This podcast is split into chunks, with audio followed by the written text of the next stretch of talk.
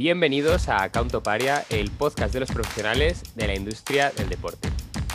Hoy tenemos a un invitado muy especial porque además coincido con él eh, muy habitualmente en, la, misma pista de atletismo y hemos cruzado eh, millones de conversaciones eh, hablando de atletas, de zapatillas, etcétera. Y además es que a nivel profesional pues es colaborador y escribe con la Federación Española de Atletismo en el departamento de, de prensa y también trabaja en la agencia Golpisa del grupo Vocento. Ahora nos contará él con más calma, pero se trata de Miguel Olmeda. Bienvenido, Miguel. Hola, buenas, ¿qué tal? Encantado de estar aquí. Genial, y también tenemos con nosotros a Guille. ¿Qué tal, Guille? Muy bien, muchas gracias, Carlos, muchas gracias, Miguel, y con muchas ganas de escucharos.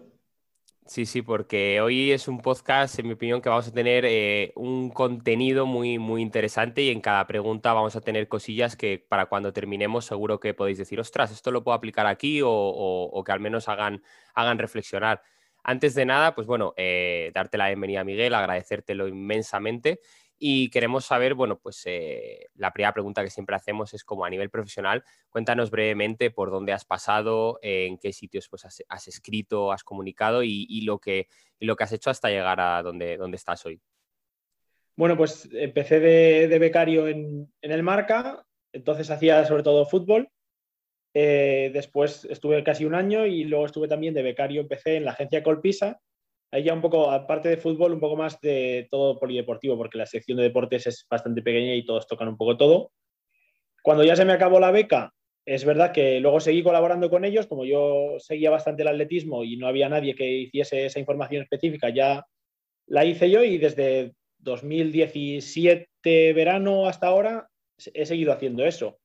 Y luego aparte, en 2020 sí, justo antes de la pandemia, empecé a colaborar ya con la Federación Española, eh, haciendo notas de prensa, eh, ayudando en algún campeonato, también en labores de comunicación y también eh, escribiendo historias, entrevistas a atletas actuales y, de épocas pasadas en su página web. Vale, perfecto. Y además, bueno, en, un capítulo anterior justo tuvimos a Paloma Monreal y, en la previa de la, entrevista también nos habló, nos habló maravillas de ti, de, todo lo que, de todo lo que haces. Así que bueno, a Paloma, a Paloma que sepas que la mm. tienes, la tienes ganada. ¿eh? Vale, bueno, pues muchas gracias, Miguel. Em, antes, eh, creo que lo principal, además hablando de atletismo, hablando de este año, tenemos en verano Tokio 2021. Em, y entonces, bueno, queríamos preguntarte desde tu punto de vista y, y cómo, tenemos los viajes restringidos, eh, toda la tenemos viajes restringidos para ir a, para ir a comunicar en, en situ el evento, pero claro, también tenemos un montón de información en la nube, un montón de posibilidades. Entonces, eh, durante estas Olimpiadas, eh, ¿cómo será ese día a día de, un de un periodista, de un periodista deportivo, y qué pros y contras crees que tendrá respecto a otros eventos a nivel de, comunicación?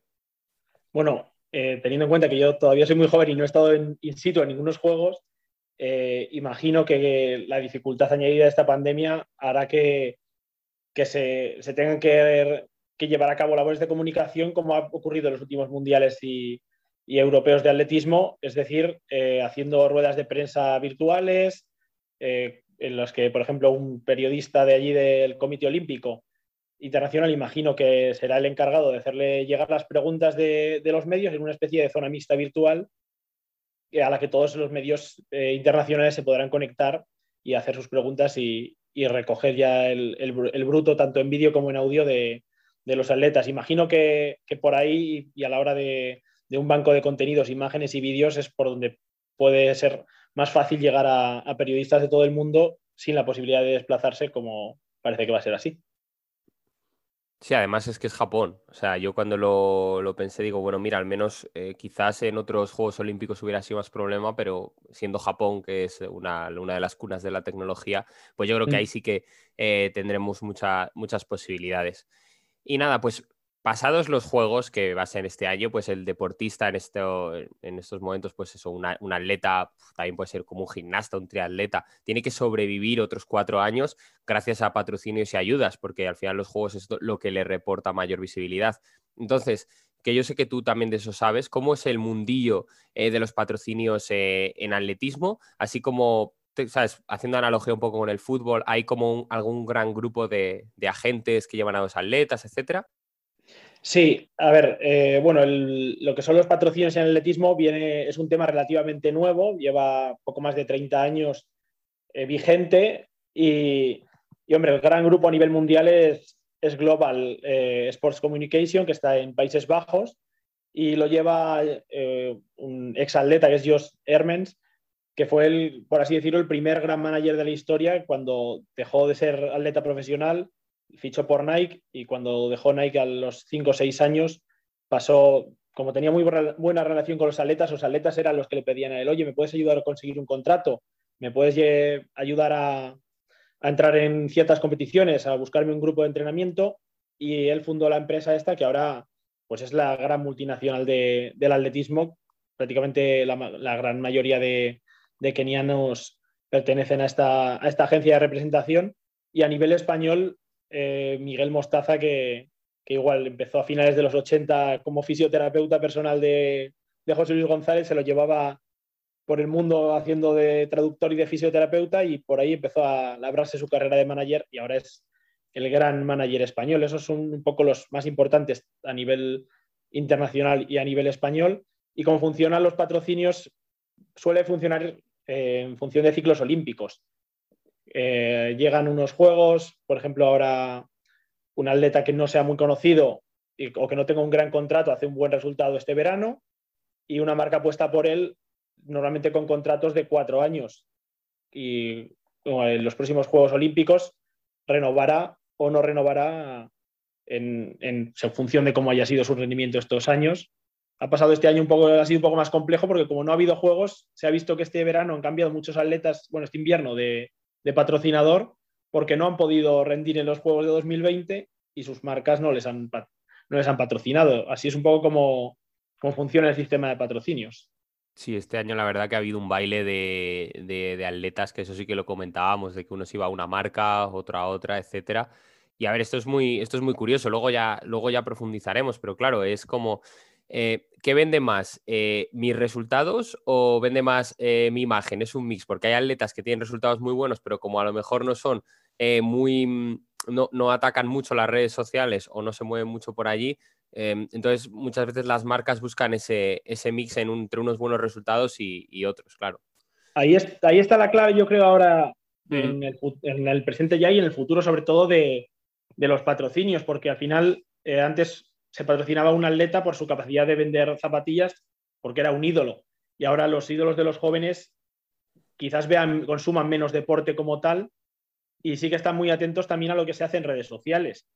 Eh, si un atleta es bueno ya de por sí, tiene resultados internacionales y se vende bien en redes sociales, hace llegar a sus seguidores esa calidad que tiene como deportista, es mucho más atractivo para las marcas, claro, eh, a la hora de ofrecerle un contrato. En cambio, si les pasa mucho a los africanos que prácticamente no tocan las redes. Si eres, por muy bueno que seas, tu perfil de Instagram tiene 50 seguidores, no cuelgas fotos o cuelgas fotos haciéndote selfies con tu familia, pues al final a las marcas no les interesa eso porque por muy bueno que seas no vas a llegar al público que vaya a comprar un producto porque tú se lo estés ofreciendo.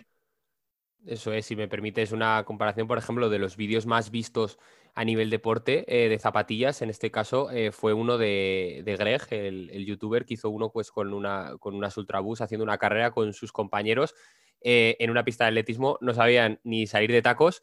Y claro, era una carrera divertida y ese vídeo tuvo muchísimas más reproducciones que a lo mejor eh, esas zapatillas en, otros atletas. O sea, es como buscar un poco el equilibrio en decir, oye, pues una persona que, venda bien, que tenga acceso a ese público y otro. Entonces ahora mismo estamos en un cambio que, yo creo que además para vosotros, eh, Miguel, que también digo, pues eh, debe ser súper súper chulo en ese, en ese sentido.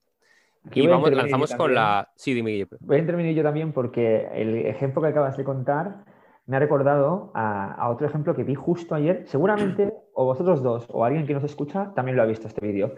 Eh, el canal de Fórmula 1, que por cierto está haciendo una campaña de transformación a la hora de comunicar con sus fans brutal, eh, lanzó un vídeo muy cortito, eh, de prácticamente, creo que no llega a cinco minutos el vídeo, de Valentino Rossi y Lewis Hamilton en la misma pista, pero Valentino con el coche de Lewis hmm. y Lewis con la moto de Valentino. Qué bueno. Y es, un vídeo súper interesante, un poco con lo que tú decías, ¿no? De, que, hombre, pues uno no sabe llevar el coche y el otro no sabe llevar la moto, ¿no? Pero es súper interesante. Y es un poco esta estrategia de comunicación que pasa por ser viral, ¿no? Pasa por ser interesante más allá de los resultados. Evidentemente, Hamilton y, Valentino son leyendas, ¿no? Pero eh, es súper interesante este tipo de activaciones virales y de interés en las redes sociales que cada vez pesan más. Eso es, sí, a mí es que me están dando ganas de, me están dando ganas de verlo y todo. Tienes ¿eh? que ir a verlo. Es un vídeo que creo que, eh, bueno, el mismo día que estaba publicado, cuatro millones y medio de reproducciones. Y también hemos comentado, bueno, Miguel también te apasiona el, deporte universitario, especialmente en Estados Unidos, y, que es un mundillo donde el patrocinio está eh, mucho más, mucho más conocido, el patrocinio a universidades, atletas, etcétera. Em, entonces, bueno, cuéntanos un poco cómo es el ecosistema de allí, cómo son los patrocinios, porque aquí en, España y en Europa la verdad que no, no, hay un igual, o sea, en Estados Unidos se trabaja de totalmente diferente. Claro, es que es un sistema que en Europa no se concibe. El que prácticamente el 100% de los atletas pasen por la universidad, aunque sea un año, antes de dar el salto al profesionalismo, esto en Europa no, no pasa porque tampoco hay un sistema de competición universitario que sea fuerte, como el que está ahí en la, en la. Pero claro, allí el tema es que está prohibido patrocinar a los atletas como tal. O sea, los atletas no pueden ganar un dinero por competir para una universidad. Lo que pasa es que las universidades trampean un poco con las becas. Les dan, o sea, les ofrecen, aparte de, de la matrícula universitaria, les pagan un, un, mensual que se supone que es para cubrir alojamiento, comida, libros, etcétera. Entonces hay universidades que tienen más bolsa para poder ofrecer que otras y, bueno, los atletas hay algunos que ganan dinero con ello, aunque no es un contrato de patrocinio, pueden tienen para vivir bien y poderse permitir sus caprichos o sus ahorros.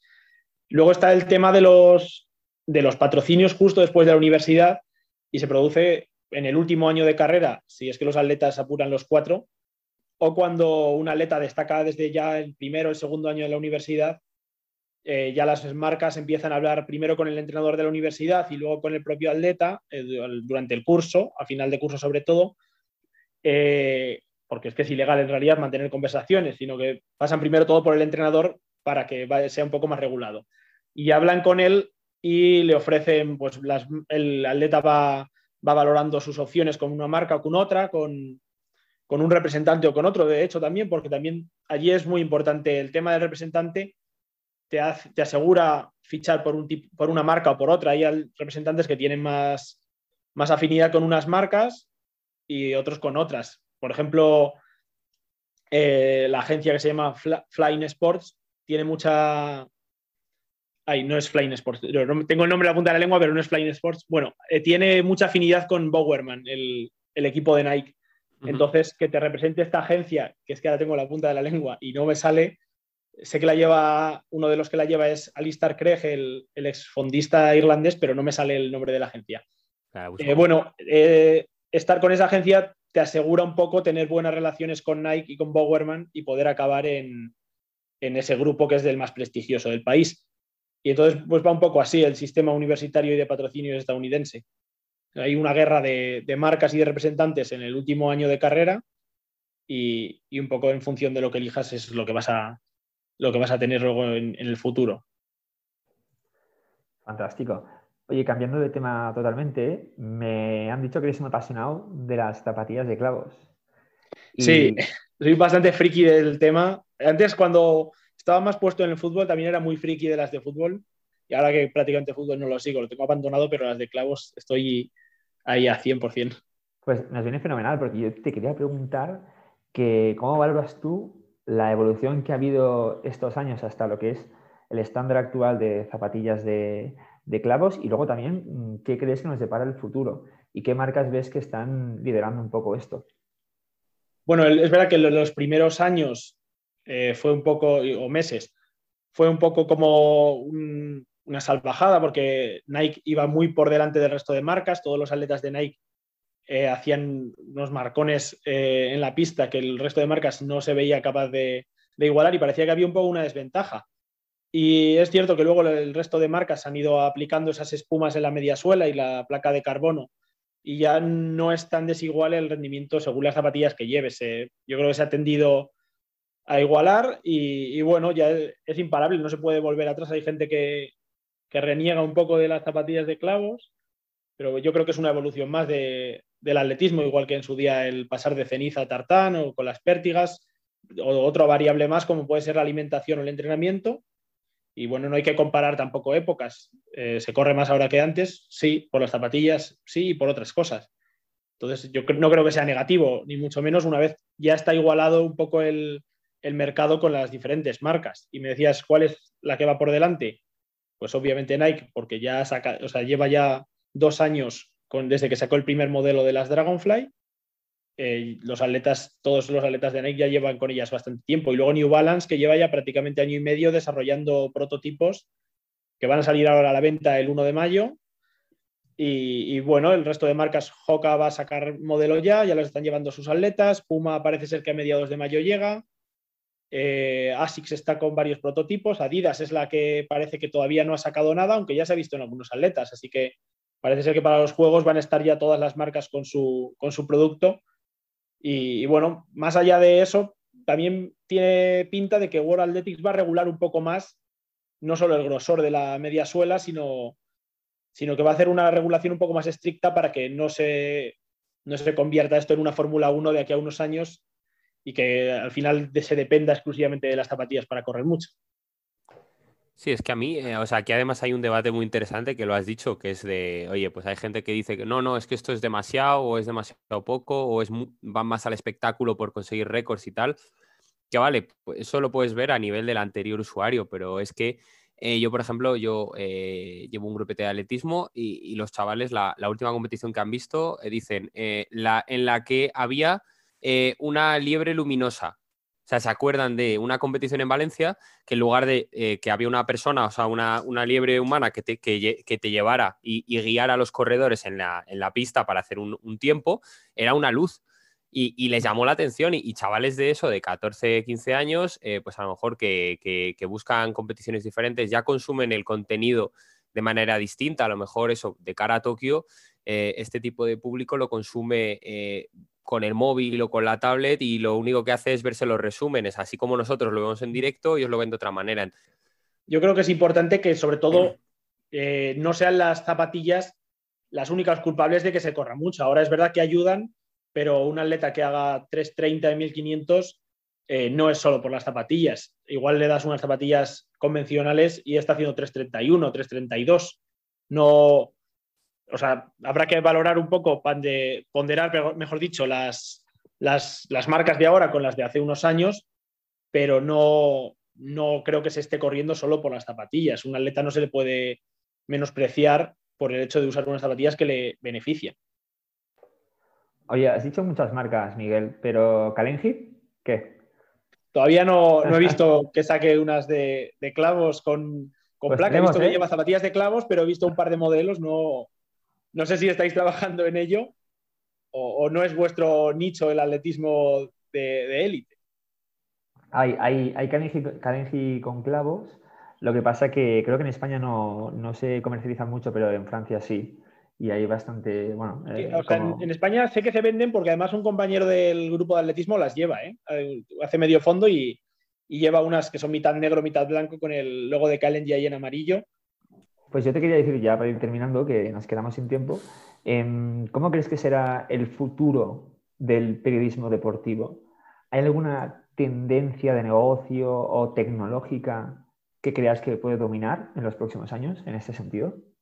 Bueno, yo siguiendo un poco con el tema de, las redes sociales, creo que los medios cada vez van a apostar más por contenidos adaptables, eh, igual que hay debates ahora en televisión que no creo que tengan mucha audiencia, en cambio, te vas a Twitch, eh, el otro día Ibai eh, reunió a varios expertos en fútbol internacional, hicieron un debate sobre la Superliga que, estuvo, que tuvo muchas más visualizaciones de las que tendría el programa del chiringuito de Florentino Pérez.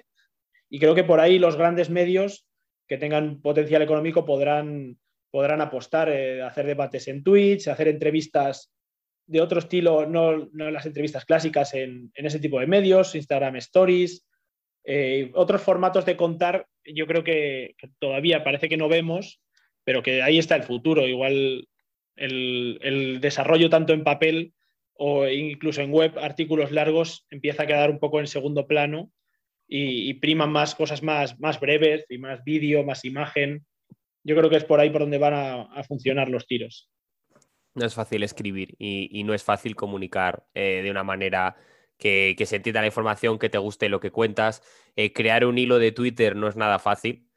O sea, que para que quede bien y que quede que se entienda. Y, es uno de estos sectores. A ver, nosotros que trabajamos, pues eso, eh, marketing, comunicación, etcétera, eh, sabemos que mucha gente te dice, no, no, es que eso lo haría yo en un momento. Pues no, es que no es fácil, es que es ponerte y, yo creo que es también algo muy a valorar y que, te, y que te tienes que estar todo el rato adaptando. Entonces hay que lanzar ahí el guante. para, para Tokio, ¿quién crees? O sea, dime tres atletas que crees que van a hacer un buen papel. Eh, bueno, yo creo que van a ser los juegos de Signe y McLaughlin en, 400 vallas, que va a ganar el, va a hacer el récord del mundo, ya se quedó a las puertas en Doha y ahora más madura y con el nuevo entrenador, creo que, creo que esta es su oportunidad.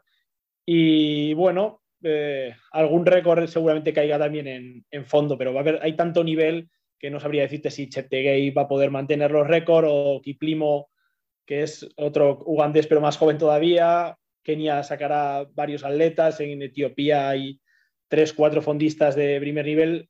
Es que creo que se van a batir varios récords estos juegos. Y, Duplantis, en Pértiga también lo metes. Sí, bueno, es que Duplantis puede batir el récord del mundo en sí, en cualquier competición. competición. O sea, no creo que espere a los juegos. Yulimar Rojas es quizá la que pueda batirlo también. Ah, también, por ejemplo. Duplantis, además, a mí me parece súper curioso, pero eh, le están grabando una película de su vida. No sé si. Me parece espectacular. O sea, desde, desde hace eh, no sé cuánto tiempo. menos. Sí, sí, sí, eh, se llama Born to Fly, ¿no? y, le mm. están grabando una peli de su vida, pero a lo mejor desde que tenía muy pocos años hasta ahora, y es un tío, le estás grabando todo el rato, y de repente, pues te ha hecho el récord del mundo, y, quién sabe hasta dónde, hasta dónde puede llegar. Me parece brutal. Fue un fenómeno tan tan precoz que, es que lleva siendo una estrella desde que era prácticamente infantil. Y mira, precisamente el paso de la universidad es otro que no se lo saltó, porque él es, aunque sea sueco, es estadounidense en realidad. Y estuvo un año en, la universidad también antes de ser profesional, seguramente perdonando muchos miles de euros por estar ese año. Qué locura. Pues sí, chicos, eh, vamos a ir cerrando ya, que nos quedamos sin tiempo, y vamos a acabar con la última pregunta que hacemos siempre a todos los entrevistados. Y es que, por favor, Miguel, nos recomiendes un evento deportivo al que asistir y una persona para venir al podcast. Bueno, un evento deportivo, si es que se puede celebrar este año, eh, creo que el Campeonato de España de Atletismo, que en la temporada pasada era el centenario y no se pudo celebrar con público, pero sí que salió muy bien con cuatro sedes.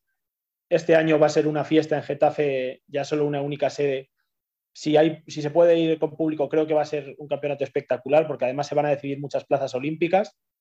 Y, si no, también barriendo para casa, el, el meeting de Madrid de pista cubierta a mí me gusta mucho. Llevo yendo desde que se, empezó a hacer en Gallur hace cinco años, bueno, seis años, llevo yendo a todas las ediciones y, la verdad es que prácticamente van a récord del mundo por, por edición en los últimos tiempos y, y, es un espectáculo porque puedes estar muy cerca de los atletas, la pista cubierta es muy agradecida para eso y, al final ves grandes activaciones de nivel mundial en la puerta de casa. No te tienes que ir a Londres, no te tienes que ir a China, no te tienes que ir a Tokio, lo tienes aquí en Madrid y encima eso, en pista cubierta, que es que estás eh, prácticamente notando la respiración del atleta cuando llegan a la meta a tu lado.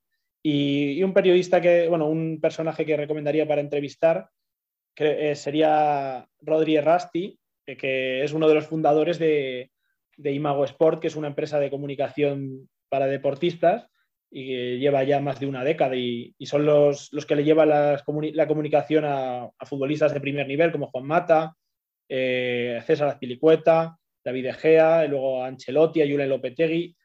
Eh, fueron de las primeras empresas en España en, en, apostar por la comunicación de los deportistas y la verdad es que me parece un trabajo que además tiene mucho futuro en lo que, por lo que hemos comentado antes de que cada vez es más importante que los atletas eh, aparte de rendir sobre la pista, lo plasmen luego en sus redes sociales y creo que es importante ese trabajo de comunicación que lo lleve una empresa detrás. Así que Rodríguez Rasti es, es mi hombre. Genial. Muchas gracias. Nos quedamos con, estos, con estas dos recomendaciones. Y nada, señores, vamos a ir acabando. Así que mm, agradecerte, Miguel, otra vez que hayas venido aquí y que nos hayas contado un montón de cosas súper interesantes. Eh, ahora veré, eh, podré ver los Juegos Olímpicos con mucha más, mucho más conocimiento del tema. Y, gracias, Carlos, también por, por, por, coordinar esto conmigo. De verdad. Señores, nos vamos despidiendo y como decimos siempre, café y al lío.